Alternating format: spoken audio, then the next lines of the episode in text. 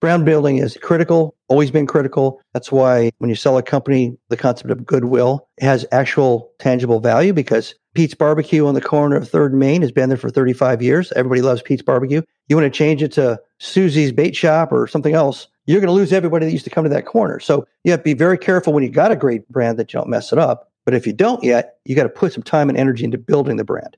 Make sure the brand is associated with your service and the brand's associated with your products, even if you're selling other people's products, so that your brand represents the value of you and the way you're presenting goods and services to the market. You do that and repeat that, it's an investment that'll pay off. It'll pay off in real dollars, it'll pay off in more business. Welcome to the Mitlin Money Mindset. This is a podcast that's all about getting your mind right when it comes to all things money. In every episode, we go deep with engaging guests who provide tangible takeaways and a whole lot of joy along the way. I hope you enjoy these conversations as much as I enjoyed having them. Let's dive into today's show.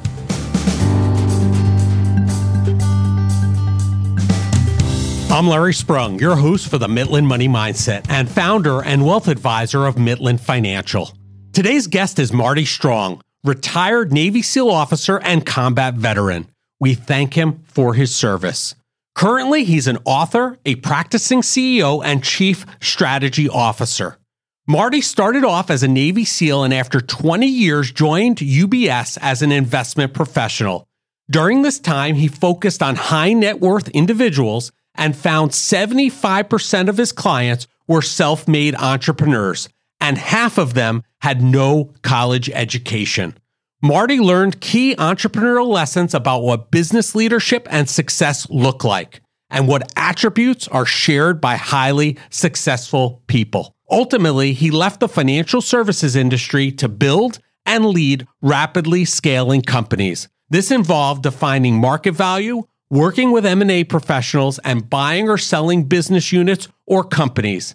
In addition, he focuses on organizational design and scaling strategies to meet demand or new external challenges to doing business. Marty is currently the CEO of four companies within an ESOP enterprise structure and serves on two corporate boards. Marty writes about his experiences and insights in his book, Be Nimble How the Creative Navy SEAL Mindset Wins on the Battlefield and in Business. The sequel, Be Visionary Strategic Leadership in the Age of Optimization, is set for release in December 2022.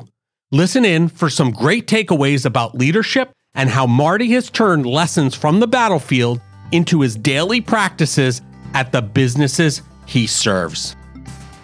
Well, hello, everybody. Larry Sprung here, and I have the distinct pleasure of being with Marty Strong, retired Navy SEAL officer and combat veteran. And currently, he's an author and a practicing CEO and chief strategy officer. Welcome to the show, Marty. Hey, how you doing, Larry? Doing great. Thanks for asking. And before we jump in here and have a great conversation, first and foremost, thank you so much for your service. I am very appreciative of our veterans and those that are currently serving. It's something that just wasn't in my DNA. So I have a great appreciation for those who have done that and are currently doing that for us in our country. So thank you for that. Thank you. So I know a lot about you, but I want to introduce you to our audience. And can you tell us a bit about who you are and your path to how you got to where you are today? Sure. So the short story is a lot of different stories because I have kind of a nonlinear history. I'm very focused on strategic planning and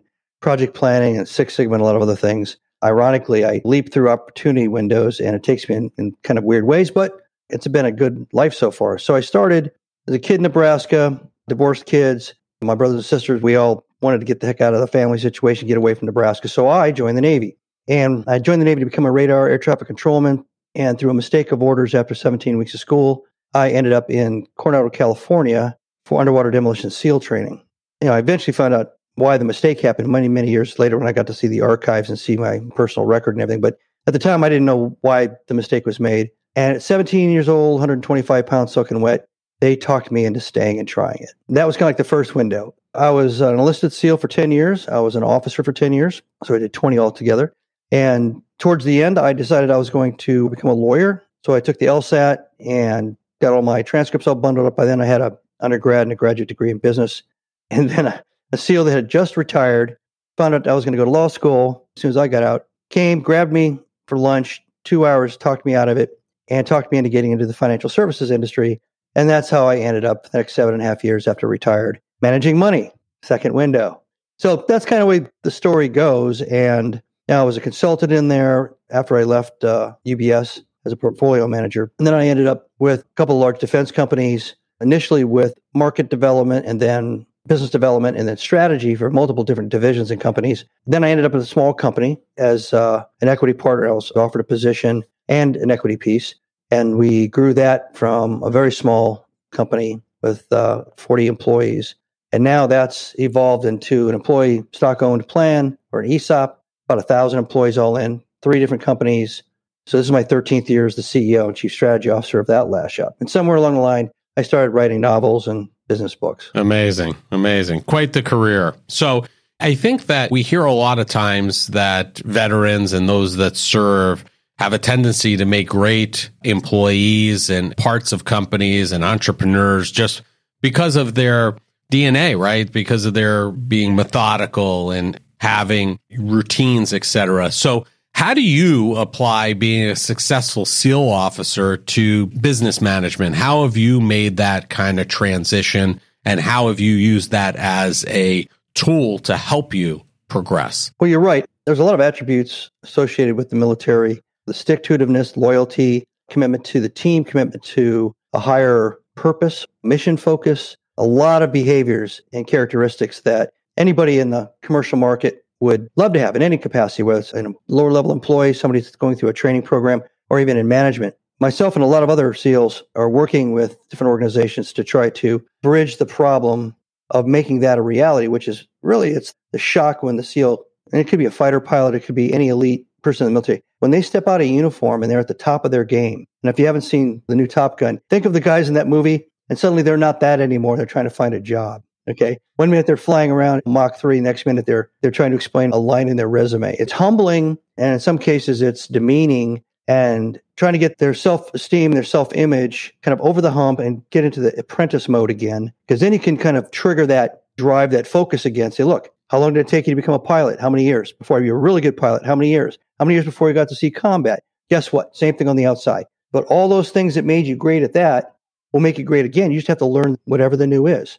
So we do a lot of work with that. I didn't have anybody talking to me about it. I thought I was going to get out and do this real academic stock picking thing. And what hit me was that I didn't know anything about sales because I had to find my own clients. And it was all commissions and fees, no salary after the initial training. And that was a shock because I had 20 years of paycheck just showing up. So I succumbed to all those emotions that I just described, just like everybody that's having those emotions now getting out of uniform.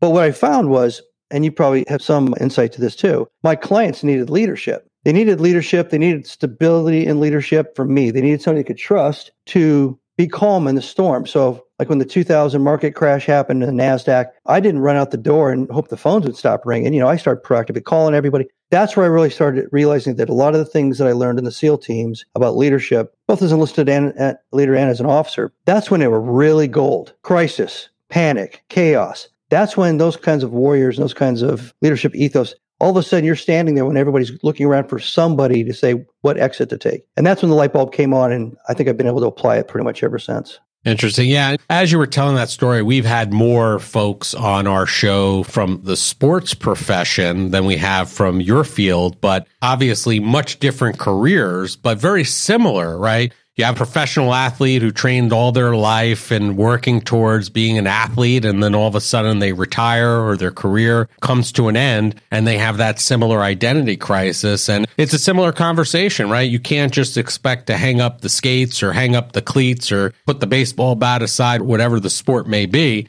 and then go into another profession and all of a sudden think that you're going to be an all-star when it's something that's brand new took you years and years to become that professional athlete. S- same thing. And I think it's a similar mental struggle in terms of getting over that hump and getting into, as you say, civilian life and civilian world for those roles. Yeah. And there's another element to it.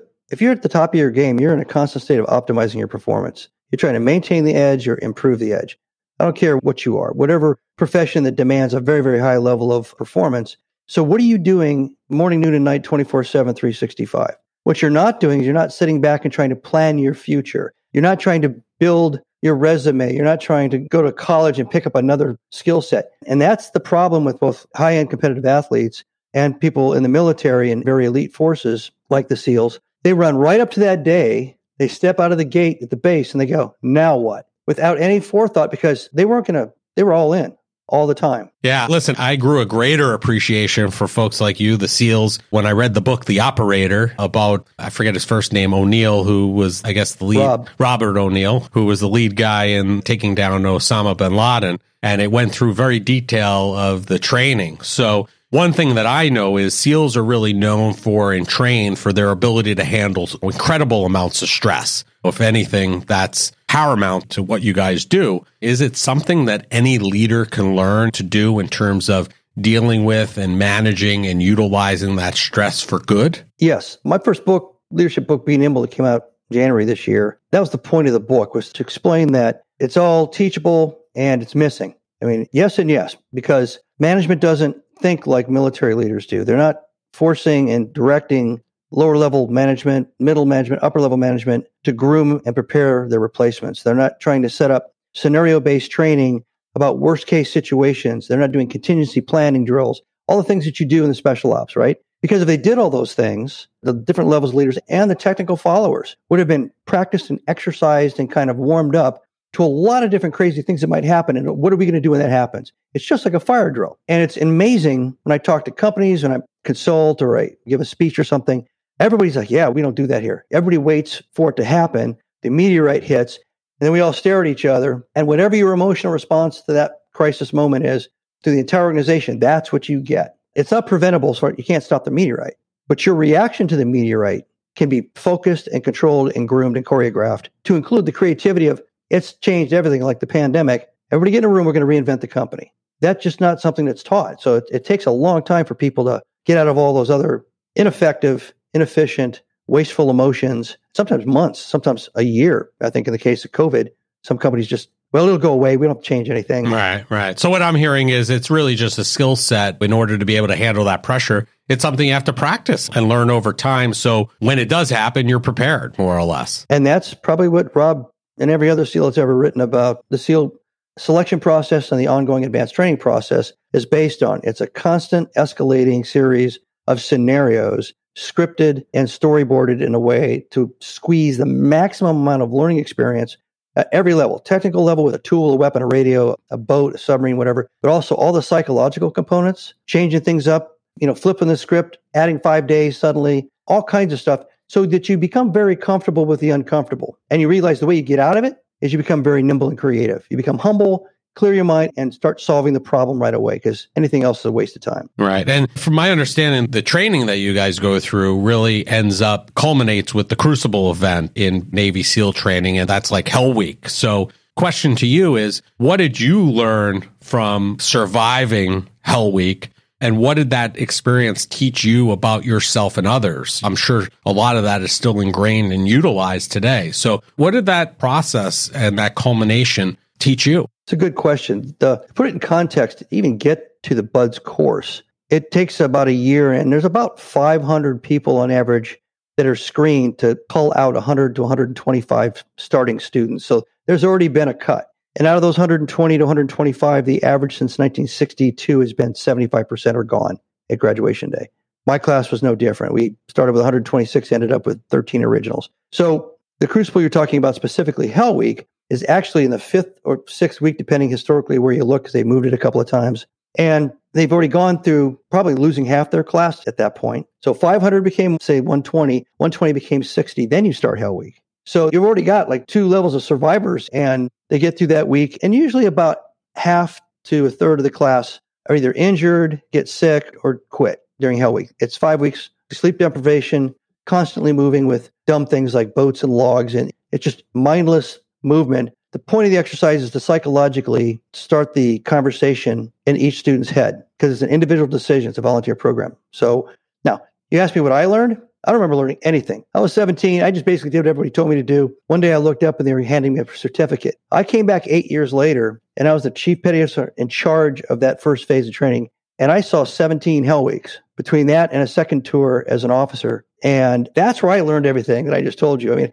I didn't realize it was an experiment. I didn't realize it was choreographed. I didn't realize there was a psych. The goal was a psychological state of mind where the voice in your head said, "This isn't for you. You made a mistake." So the bottom line from that, the takeaway is you don't want to listen to the voice in your head. You want to be the voice in your head. You want to drive the narrative. So you did learn something, maybe after the fact later Yes, on, but yes. in retrospect. But either way, I learned how to describe it later. Yeah. I guess in the midst of that whole scenario, you just want to get through it. You're not really thinking about lessons that No. could stick with you for the rest of your life. You just want to make it to the end, more or less. You're putting one foot in front of the other. Yeah, yeah. And that's what you're basically telling yourself in your head. I think the guys that get through Hell Week, and very rarely do you lose anybody after Hell Week. At any stage, you've got the raw material, the people that have the resilience that are going to make it the rest of the way and be very, very trainable and probably very successful as a SEAL. But what you do is you basically say to yourself, I'm not going to let this beat me. And you wake up every morning sore, beat up, all kinds of problems. And you look at the guys next to you and you can see in some of their eyes, they're already halfway through that conversation, figuring out how they're going to get out of there. Right. And you start to learn it. And when you're an instructor, you see it all the time. But I got to stay away from that guy because he's going to try to talk me into agreeing with his voice. Misery loves company, right? They do. Most of the time, people quit in groups, Yeah. little clumps. And I think So- to your point and what we're talking about today, and we're going to jump into some business aspects of it, a lot of this is business oriented too. You could relate back because as you're telling these stories, I'm thinking controlling the narrative, for example. That's something a company should do internally and externally, right?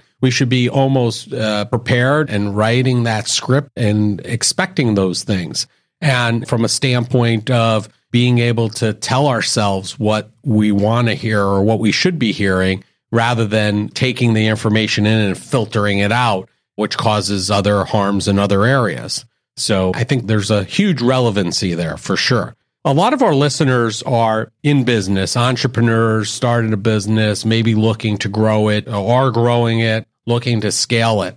And that's something you've been very successful at. So, what tips do you have for those entrepreneurs, business owners that are looking to scale small to early stage companies and really go into the growth mode with them? other than read Be Nimble, which addresses scaling up and scaling down. And the focus of the book is about basically the kinds of companies you just described, the ones that don't show up in most books, which are textbooks about Fortune 500 and Fortune 50 companies.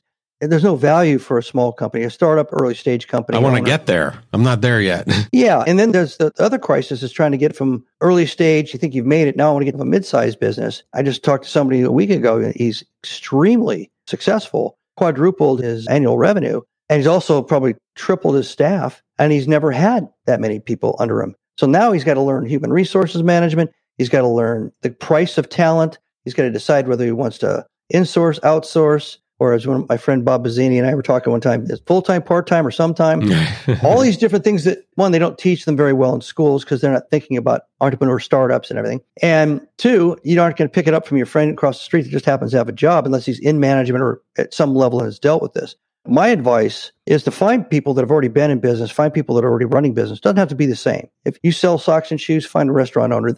A lot of these are very classic principle issues.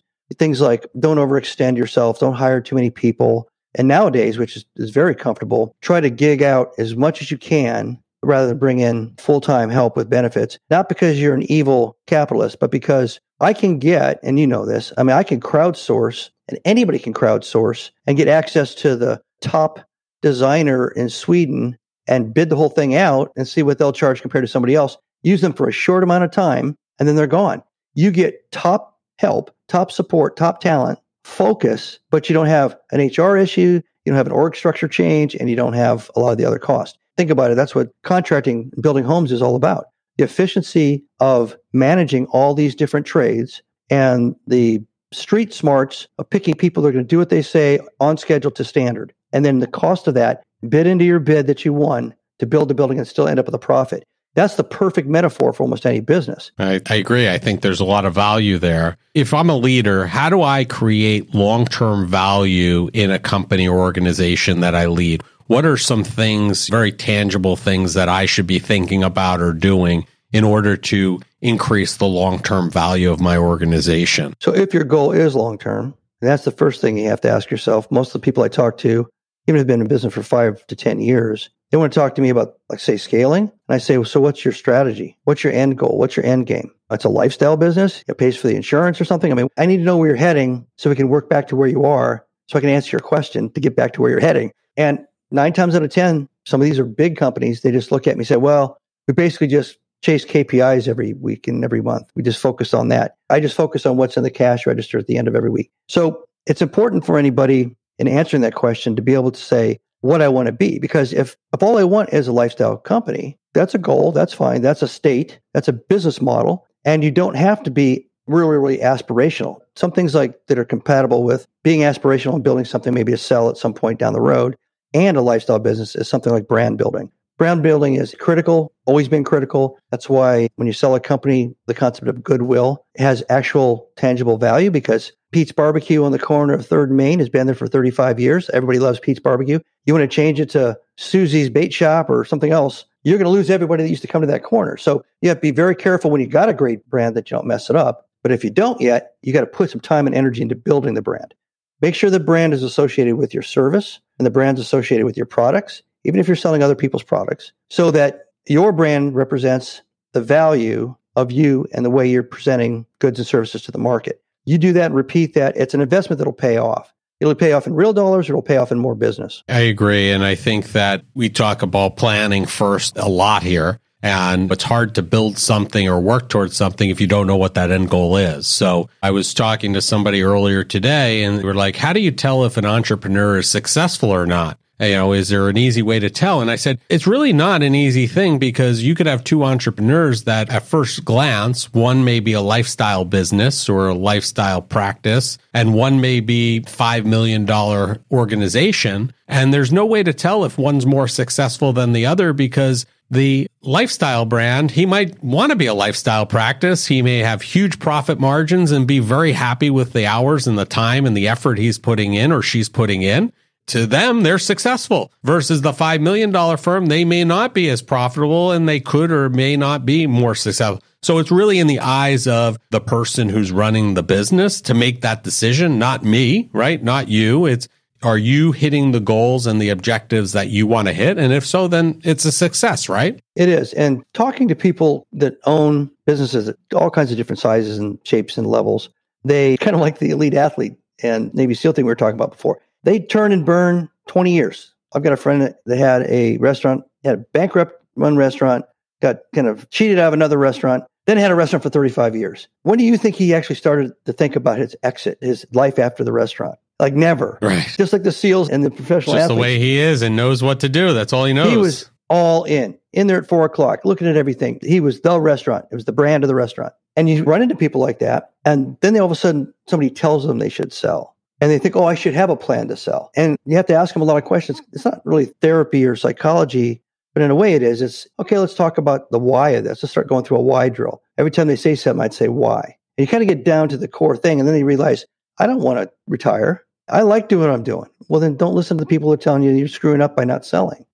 On the other side, if you really, really want to sell and you don't either understand how to build a business for that or you don't understand the metrics in your market, in your industry, your peer group for that, like what's the EBITDA and what's the right multiple and all those things. You have to become a student. So then it's easy to help. Let's take what you have. Let's use a standard market metric for valuation. This is how much it's worth right now without any kind of adjustments and ad backs, et cetera. All right, this is your starting point. Now, how do we improve this? There are mechanical ways to improve both market multiple and the EBITDA, which is essentially, you know, the money value of the formula. And you build a plan and you attack that because that's how people buy businesses every business. There's a mechanical, practical way immediately put a battle plan together to add value if that's the legitimate end state that you're looking for. There you go. So I would imagine culture within the SEAL team itself, once you are selected and now you have your remaining whatever 13, 15 SEAL team members, I would imagine that culture is very important within that group and within the SEAL team in general. So how do you create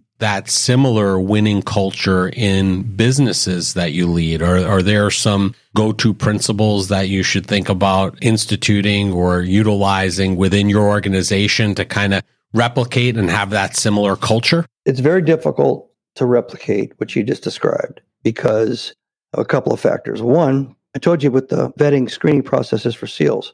By the time a SEAL is pretty much considered combat ready. It's about two years after he started the BUD/S process. And there's estimates that that's about $2 million per SEAL invested. Now, think about that for a second.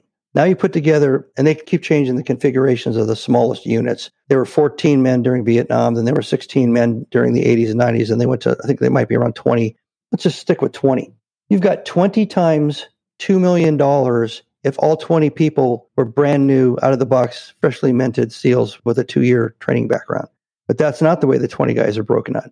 Those 20 guys are broken out with all kinds of levels of experience, maturity, and tenure that represent a lot more than $2 million. That's all taxpayer money. So it's great for guys like me, guys who were in work I was in, to talk about the team and the brotherhood and the camaraderie and all that stuff. But that's how we did it, first off. And people were screened for the willingness to be part of something bigger and to work with other top professionals competitively, which is kind of an oxymoron. If you want to be a winner, you want to be a winner. So think of it now in, the context of the commercial market. You got all these people coming out of business school and everything. You think they're saying, I can't wait to get into a company where I can bond with other people in a team to, so we can all competitively rise as a team and as a company and be successful? Or are they thinking, I'm a tiger and I'm going to grab the world by the tail and I'm going to get in there and I'm going to show my worth and I'm going to start moving up the ladder? So we're training people at the higher end who eventually go into management to be almost predatory opportunists that are trying to figure out a way to get stronger and better. Doesn't mean they're not trying to do a good job. It's just their personal goal is to achieve personally. And then you have everybody below that, the technical expertise that are coming in. They're looking for a way to pay their bills, like work to be a pleasant experience. They don't want to go to work and be miserable every day. They don't necessarily see any value in working an 80 hour work week for the team, right? So that's the reality. And trying to get one reality of the SEAL teams to convey over to this reality I just described in the commercial world after 20 years of doing this in the commercial world is an extreme challenge because I can't vet the personalities come in coming into my companies to that extent. Now, what I can do is I can try to get the HR people and everybody that are screening and vetting and eventually onboarding first, measure twice, then cut once to get somebody in. There's a whole lot of cultural stuff they have to confirm. They have to be willing to work with other people, willing to be a follower. They have to be willing to go into project work and not just want to work in cubicle number six and have their stack of work to do and then go home. Uh, they have to be willing to flex time and surge when a small company has to react positively or negatively all hands on deck, as they would say in the Navy. And if they say yes to all that and they seem to interview out like that, great. Then you get them to onboarding and then you reinforce the reasons for these inquiries and these lines of questions because they need to know that what they're getting into is a matrix organization with a focus on creating bench strength across all the different disciplines. Eventually, first within the disciplines, like all the accountants can do each other's work to some level after they've been there six months. And then eventually the accountants can actually come in and help with pricing for bids over with the sales guys, kind of thing. That way, if anybody leaves, everybody gets hit by a car, anybody retires, the whole section doesn't collapse like a badly built deck outside. That's how you do it. At least that's how I've been trying to do it. The SEALs clearly have a competitive advantage in this area versus actually being able to execute it in commercial world. It could be done, but you don't have the same tools, essentially. It's not a level playing field, is what I'm hearing. It can be done, and also it also can be taught to management teams by somebody who knows what it looks like, smells like, and feels like, kind of the quack like a duck expert. So yeah. All right. So listen, the world's changing faster than ever before, obviously, in the last several years with COVID and everything else that uh, being thrown at the world at current. How does a CEO or a leader keep up with their given markets or the competition? Are there certain things that they need to do or they should be aware of? Or is it simple as we spoke about earlier, kind of practicing for these moments so that they know how to read and react so that it's not, oh, hey, I'm seeing this for the first time. How do they deal with what's going on and being thrown in front of businesses on a day to day basis recently? Well, CEOs should ensure that all these things we've been talking about are in play and being sustained. They're not just on a policy paper. So, all the contingency thinking, chaos planning, scenario based training for the leaders, they've got to make sure that's ongoing. Okay because you never know exactly when it's going to happen. So it's you don't want to wait and everybody just looks at the CEO and he's supposed to come up with or she's supposed to come up with a great idea all of a sudden. The whole organization's got to be tuned in. The second mm-hmm. thing is you have to build that culture, that all hands on deck, everybody focus, listen, and everybody has to assume intellectual humility so they can open up, become curious, and reinvent a new normal for whatever is facing you in, in whatever category of the business that hits you in a negative way. I wrote the second book, Be Visionary, basically to answer your question directly I mentioned earlier that so many people would come to me for consulting and advice. They were business owners, didn't have a strategy of any kind, not even a, a dollar goal, nothing. And I would have these conversations with them and I started thinking about it. And I wrote Be Nimble because there was more, I thought, impact on scaling and the dynamics of small businesses that was missing from a lot of books out there. Be Visionary was all about how does a CEO detach themselves and start looking at the horizon. This this whole subtitle leadership in the age of optimization. So if you think about that, why would I have a subtitle like that? Well, it's because optimization and strategy have become like opposing forces in most companies. If you're an optimizer, you're the guy or woman looking at the KPIs every week. How do we do this week? How do we do two days ago? And nobody's looking up over the hedgerow. Nobody's looking down to see whether a train's coming right at them or there's a tree just covered in brass rings. They don't see either one. They don't see the threats and they don't see all the opportunities. I mean, the whole purpose of a CEO really is to spend about half their time fully dedicated, like a sonar or radar, constantly seeking threats out there in the deep water and in the far view. If they have a board, the board's supposed to be doing that with them.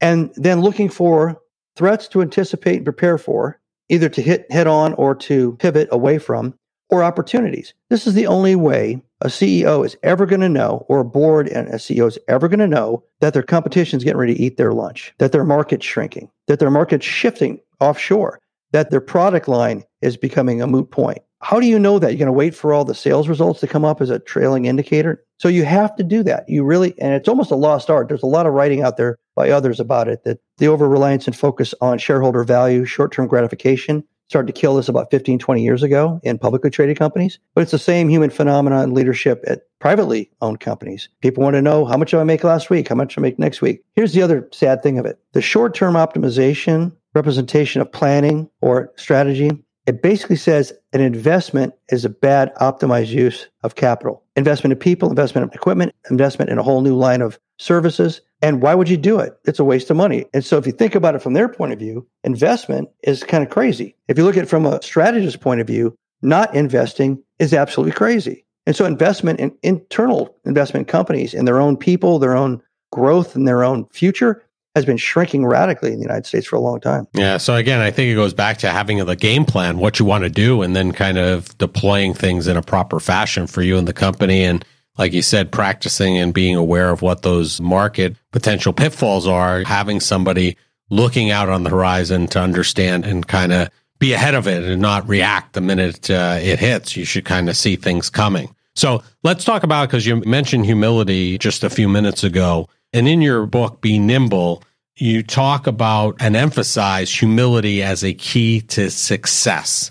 Can you talk about what you mean by that? Sure. So the easiest explanation is I kind of think of trying to do this every day, but at least when a challenge is, is put in front of you and you're a leader, you have to essentially forget all the arrogance and all the optimism of the victories have given you in the past. At the same time, you have to forget all the defeats and all the emotions and negative emotions and the discounting of your value, the discounting of your worth or your intellect that all the defeats nip away at and chip away at. Because most people come at every problem with this baggage mixed in with their decision making ability. And part of that is also if I did really well and I got a bonus or I, I got a promotion, and I've used the same three step formula for the last eight years, and somebody comes up to you and says, Hey, we got this issue. And you go, Ah, oh, three step formula. You're not thinking. You're not problem solving in any intellectual way. You're just throwing the old football play at it. And at some point, it's not going to work. The other thing is, if you don't want to make a leap of faith and try something new and put a team together that, to challenge the status quo, because your boss chewed you out last week or your wife said you're not making enough money or whatever the negatives are, you're going to be hesitant and reluctant and kind of demure instead of being bold and forward thinking, forward leaning. So that's the first part. I've kind of broken it into three phases. You have to create intellectual humility. Clear your mind the way I just mentioned of all this baggage, positive or negative. That allows you to start taking in information. I suggest that you take in information from sources that you don't normally use. News sources you don't use, experts you don't talk to normally, different people in your company, different leaders than maybe the ones that are assigned to the problem. You need to get a lot of different angles of attack, a lot of different data streams coming at you that are asymmetrical and odd. This is to break you out of your mindset so you don't fall right back into the football. The company might have a football play, right? That gets you to where I call intellectual curiosity. So if you achieve intellectual curiosity, you are now absorbing relevant and irrelevant information. But now you're starting to see the world and you start parsing out what's valuable and what isn't valuable. And that gets you to the third phase, which is intellectual creativity.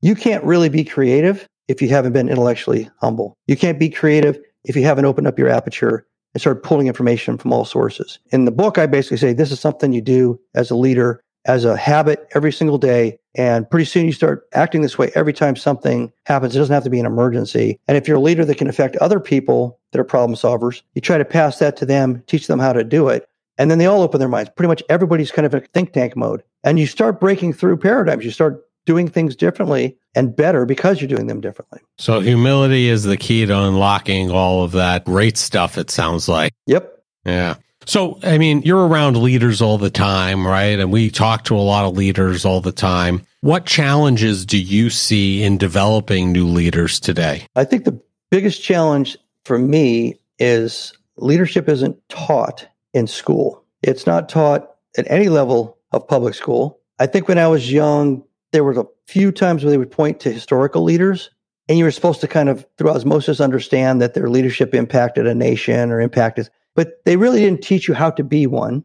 So you never got the blueprint.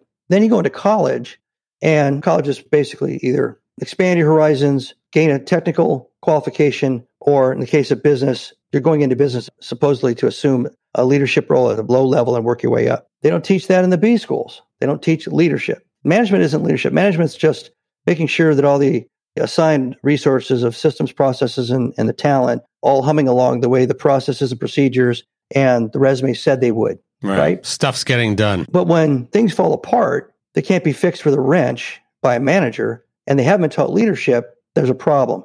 And if there's a leader around above them, the leader has to jump in like a lifeguard because nobody's been taught leadership at that level. And that lifeguard effect happens a lot in small and large organizations. The firefighter, there's only one person that knows how to fight the fire. And that means there's an absence of leadership at every level in the organization because the organization didn't teach it when they came in as new hires. And I'm making a general comment about this. I'm sure there's thousands of companies that are really dialed into this, but there's a million companies. So it's more prevalent than not. The other factor is when, even in B schools, but when you get into a leadership position and you start moving up, you've never been taught to lead. You don't know what it looks like, smells like. You don't know how to do it. And maybe get away with not having a big crisis for a while. But the first big crisis just, man, it just flummoxes you, it just knocks you to your knees because you don't have any tools. All the stuff we've been talking about earlier, nobody did for you. You don't even know how to think about it right, let alone be creative or nimble or, or any of those things. So I think it's all trainable. I think it's all achievable. It's all logical, but nobody makes a commitment there. So yeah, I think there's a leadership crisis in most places in the world because it's not considered like a skill set. It's not a technical skill set that needs to be trained to and taught, measured, and improved. Yeah, I agree. And I think that where we talk about this a lot as mentors, really, if you see and you can identify a good leader, rather than waiting around for somebody to teach you, go talk to them. Let them teach you. If your perception is they're a great leader and they command and can lead a group and lead an organization, mentors are a great way to get that education that you're not getting necessarily in the four walls of the classroom and could be and can be very helpful. So we're a big proponent of mentors. So I think that's a great opportunity for most folks too. So Marty, it's been a great pleasure having you on the show and every show asking each of our guests the same question, which is, what did you do today? Because this is the Mitlin Money Mindset. What did you do today that brought you joy and put you in the right mindset for success? Ah, that's a good one. I did two things. I started my day in a hot tub reading a book about scaling a speaking business. Okay. And two hours later, I got on my Peloton and worked out and then jumped off and did some more workout. And that, that prepares me I'm one of those, the constitution, your health and your fitness and all that is also one of those things that gives you resilience in all things. Now listen, I love it. I'm a big Peloton guy. Who's your instructor of choice? I'm going to put you on the spot here. Uh, Matt. Matt Wilpers? Yeah. okay. He's who I did today anyway. Okay. For me, it depends on the day. If I want great music, it's Jenn Sherman or Denis Morton. I uh, align with their musical taste. If I want a really tough workout, I go with Kendall because one of her like heavy metal workouts and it's like crazy and it all depends what I want to get out of the day, you know, out of the workout. But yeah, I like Matt as well. He's more of that more traditional bike rider guy. So I'm yeah. not a big bike rider. So some of it doesn't translate to me necessarily. Denis is my second choice. It kind of depends on the length of the workout. Sure. Sure. Well, sounds like you had a great start to your day. I appreciate you coming on. So we will have all of your information in the show notes, all the information about your book, Be Nimble, And I know the new book is going to be coming out later this year. So we'll be looking out for that too. And we'll have information about that. But if people want to look for you, find you, connect with you, learn more about you, what's the easiest and best way for them to do that? Easiest way is to go to martystrongbenimble.com. All my articles, access to the books, it's all there. Awesome. It's been a pleasure having you on, Marty. Again, thank you for your service. It's greatly appreciated and make it a great day. All right. Thank you.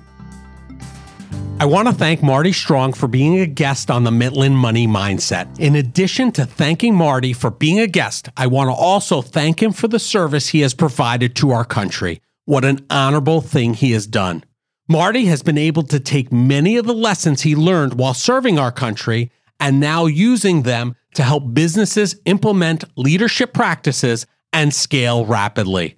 Marty and his books can be found across all social media platforms and all the contact information needed to find him and the resources he has for businesses can be found in the show notes. Thank you for joining us this week on the Mitlin Money Mindset. Make sure you visit our website at mitlinmoneymindset.com and smash the subscribe button so you don't miss a show. We encourage you to help others find our valuable content and please don't keep us a secret. You can also schedule an Is There a Fit call right from our website or by using the link that you'll find in the description section of your podcast player or app. And be sure to join us for our next episode to learn more about getting your mind right when it comes to all things money. The opinions voiced in the Mitlin Money Mindset Show with Lawrence Sprung are for general information only and are not intended to provide specific advice or recommendations for any individual. Past performance is no guarantee of future results. All indices are unmanaged and may not be invested into directly. Investing involves risk, including possible loss of principal. No strategy ensures success or protects against loss. To determine what may be appropriate for you, consult with your attorney, accountant, financial or tax advisor prior to investing. Investment advisory services offered through CWM LLC, an SEC registered investment advisor. Guests on the Mitlin Money Mindset Show are not affiliated with CWM LLC.